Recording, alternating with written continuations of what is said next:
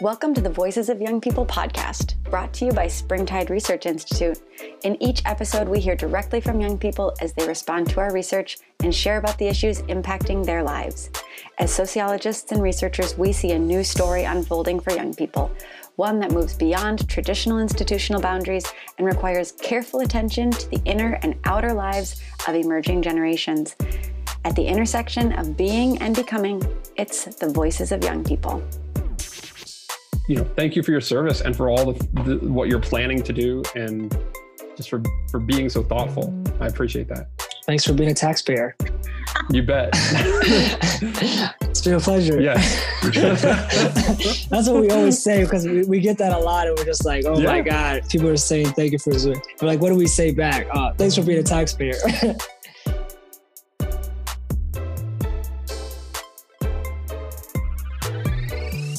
everybody. Welcome back to season two of the Voices of Young People podcast at Springtide Research Institute.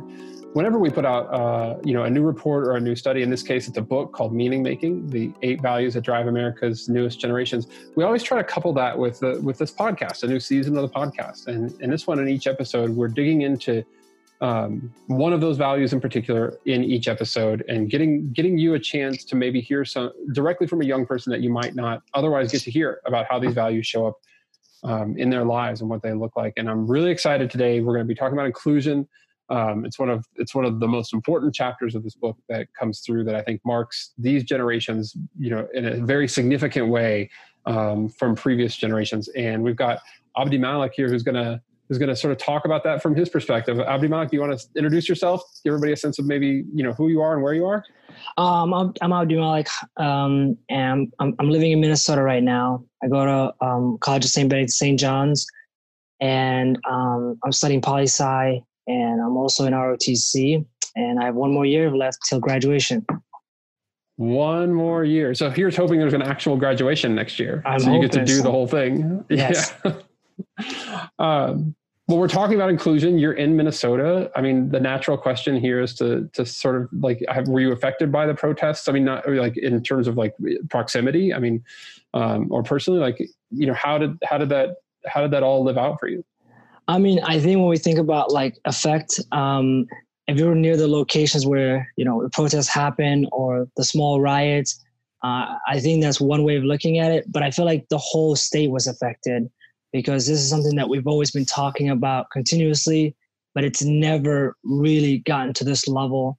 And me and my friend were talking about it, Muhammad, just the other day, and we we came to the conclusion that this has gotten to this point is because of COVID in a way, because everyone's mm. now home and you know you don't have these sports or other things to distract you, and you have to see the reality that we're living in that you know not everyone is getting uh, represented as well as they could be and that you there's no distractions anymore. You you really have to see the pain, the suffering, and I'm really proud of the state of Minnesota and how we handled it and coming together and everyone speaking up. Um, personally, my family had to relocate to St. Paul for a little bit, uh, but now you know they came back, and um, I'm glad that if anything came from it, a conversation is being had certainly is being had and I, and I think it's really important that you know one of the things that we try to do at springtide is bring this maybe a, a, sort of a wider and maybe sometimes even a deeper lens to these issues than what normally gets covered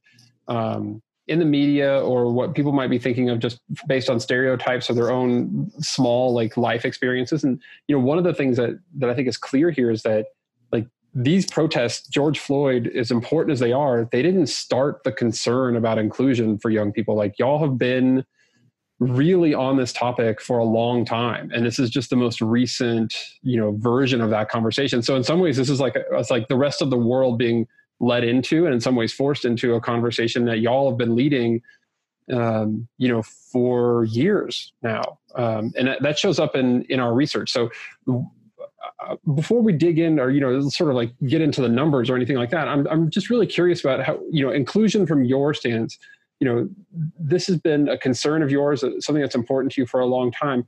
Tell me where that concern comes from and why inclusion is important to you for organizations that you want to associate with. I mean i think the biggest thing i look at is um, if an organization takes inclusivity very serious i see myself uh, doing 20 years or even more until you know I, I can't work there anymore.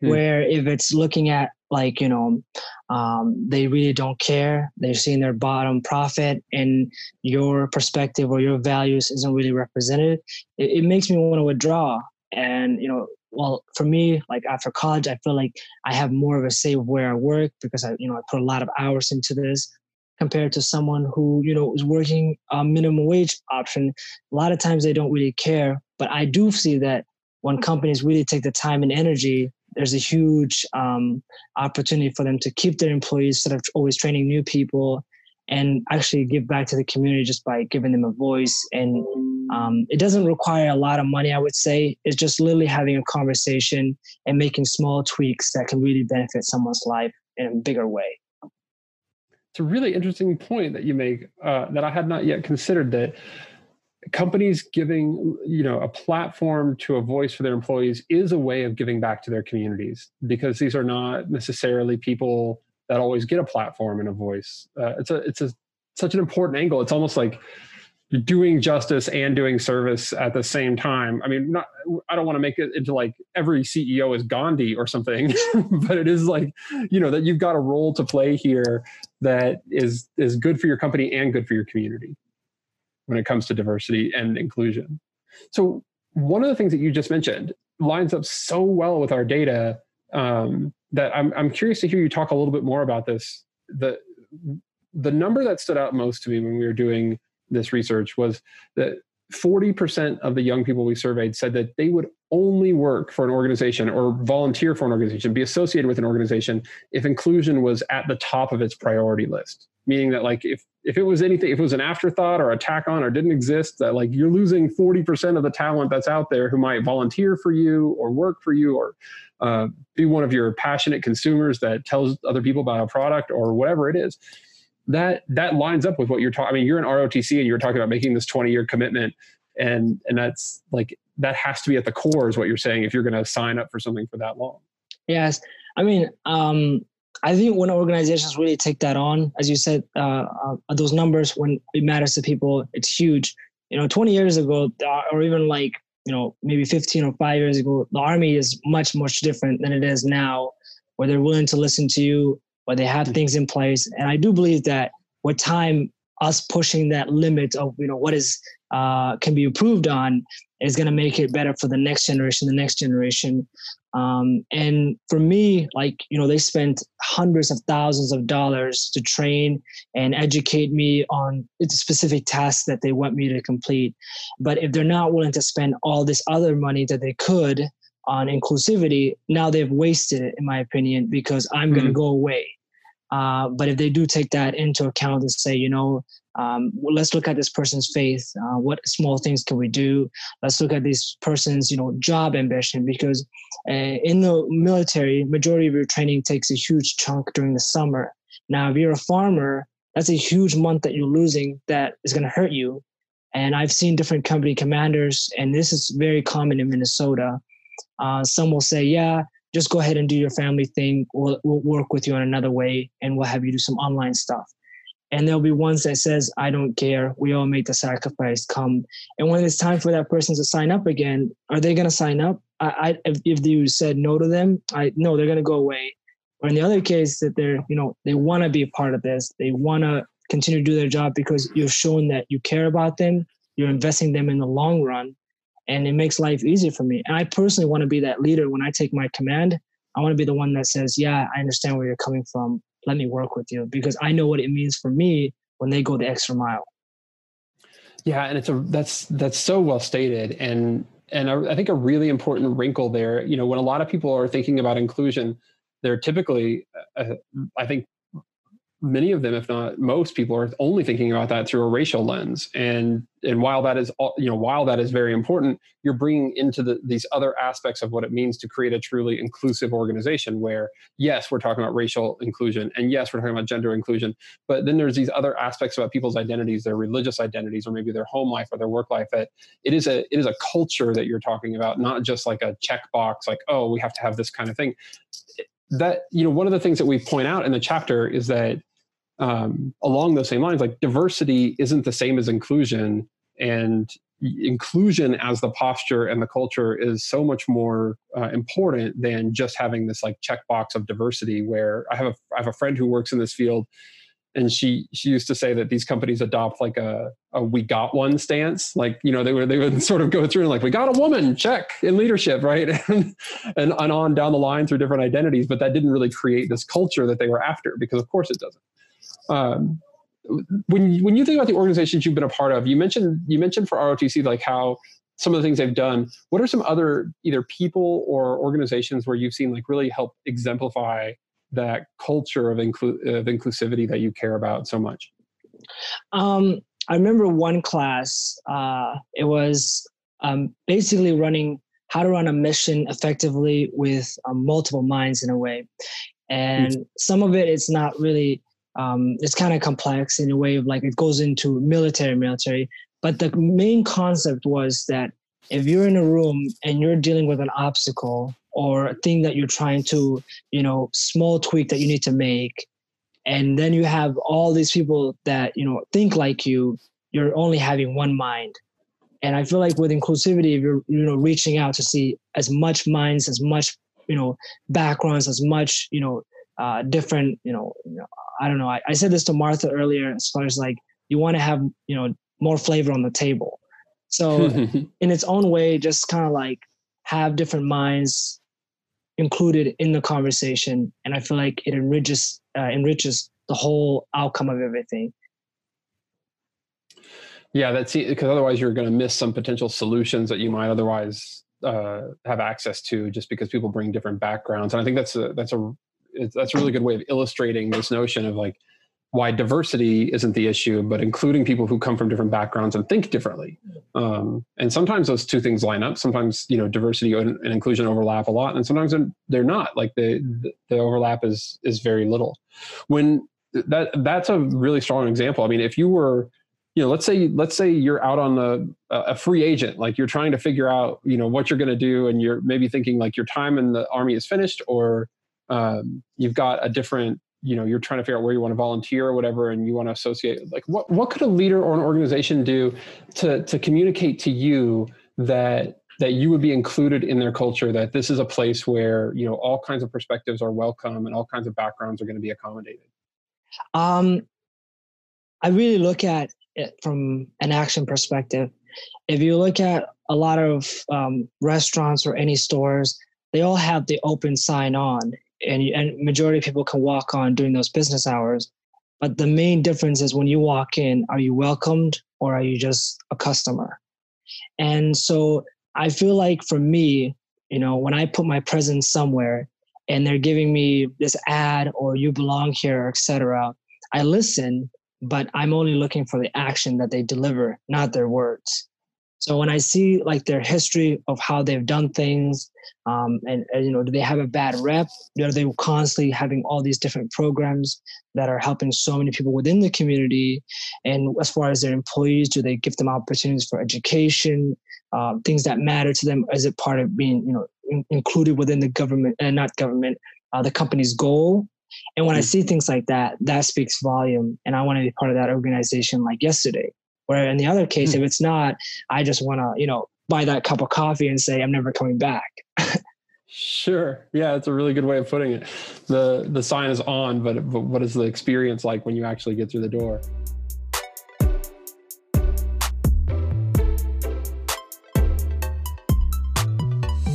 this is I, I, don't mean to, to put you too much on the spot this is not your job this is not your responsibility but i'm wondering if you have any thoughts about you know as you think about the leader that you want to be in the future and you're communicating now to a bunch of leaders who would be listening to this podcast you know if this hasn't been a part of the history or dna of a particular organization is there you have any thoughts about what's maybe something that's the that a, a company or, or a group or a religious organization could do to start you know doing something that might make you say like oh they don't have a history of that kind of thing but i see that they're trying now um i think for me when i think about um, when I, because for me, I go to a Catholic school and I'm not Catholic myself, but they really work hard as far as inclusivity and bringing everyone to the conversation.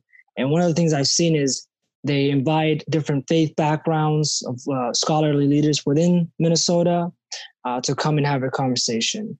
while the school, you know, the school itself is predominantly, you know, has a liberal background, they also invite conservative leaderships and other political entities. So I think it's okay when a company is willing to be uncomfortable and say, you know, well, we're not used to this and we've always been selling tires forever. Maybe let's try selling some cookies, you know? So it's, yeah. it's, I think being uncomfortable is okay. Trying new things and always having the conversation with your employees and, and, and bringing actual like people that are in the same field as you are who's like actually studying this case of inclusivity and how do we improve um, on a company level and the small things that we can tweak. And you know and and not expecting everything to work the first time and you know constantly trying because it it's an evolving case you know. So while it might work for you know it's one specific um, you know project. So there's other parts that can have um, obstacles. So just always trying and trying and trying and saying that this is important to us. We understand that it's important to you, and we're going to do everything we can um, to work together. And uh, I think just small steps, just like having the conversation, plan of action, reevaluating it, and keep what works and what doesn't work. Um, try something else with it that's such a I, I just love that that very simple mantra of trying trying trying. Like that the the i think leaders right now especially those who are afraid of getting it wrong can be very sort of paralyzed by not having the perfect plan. And it's it's it's so important to hear from you and from other young people that like you know perfect plan would be great like if you're nailing this that's best but even if you can't nail it if you're at least making an effort in the right direction you're listening to the to various voices and taking counsel from people that like what i'm hearing you say is like that goes a long way. Yes. And just to add to that josh um, i remember when i had this conversation with marta earlier and because i think for one of the things that's really structured in america today is the calendar and hmm. it doesn't really change much. Um, maybe a couple times things get added for world record, etc. But as far as like you know, true change and inclusivity, um, we had the conversation about you know Christmas. Um, while it's not you know official government, a lot of companies will kind of give you the day off for those. I mean that entire month pretty much. Now, for some examples like dealing with Ramadan, uh, like a Muslim person, uh, that really makes it kind of hard because you're working and it's not really in the calendar. So we thought of like a, if a company is willing to, you know, say, hey, we we really see this, and I think we can do much better because it's not it's not that it's whether it's fair or not. It's how do we keep our um, you know employees our members included in this uh, and mm. make them feel welcome and so we thought of the idea of like you know most companies are electronic so having you know people that don't celebrate christmas work that time electronically and people that are celebrating ramadan or passover uh, during uh, make up for it during christmas and people that are not that that celebrate Christmas have it off and then work as well as they would have during those other holidays. So, and I feel like that would mean a lot to many people. And that's just a faith example. But there's right. other ways of like, you know, switching small things, you know, you're not losing producti- productivity. And then you're also helping everyone else, um, you know, feel like they don't have to, you know, take on a, a marathon when everyone else is just doing one lap. right. And such a good, clear example of the, um, of the way that, that like I, I think sometimes young people can get too un, can get unfairly characterized as just wanting to have everything. And the way you're sort of balancing this like no we get that work still needs to be done but you can get work done you know and live into these values as a company at, uh, or as an organization at the same time um, I think that that's that's a really important thing for us to all keep in mind. Well, Abdul I, I really appreciate this. You know, it's uh, it's it's just absolutely crucial that voices like yours reach across the sort of generational divide that all too often exists uh, in our country. And so, thank you for taking the time with us today. It's it's been incredibly valuable. I've learned some new things, and I'm sure our audience has too. Thank you, Josh. It's been a pleasure. Visit springtideresearch.org to hear more voices of young people and purchase our latest book, Meaning Making Eight Values That Drive America's Newest Generations. Sign up for our newsletter and be the first to learn about our upcoming research, including the 2020 State of Religion and Young People report coming out this fall. Today's show was produced by Marta Abuaji and TJ Birnbaum, with original music by high school student Christian Unthank. Special thanks to our guest today and all the young people whose perspectives and insights make our research possible. Remember to find us on social media at We Are Springtide and share your own story with the hashtag ShowUpForYoungPeople. Thanks for listening.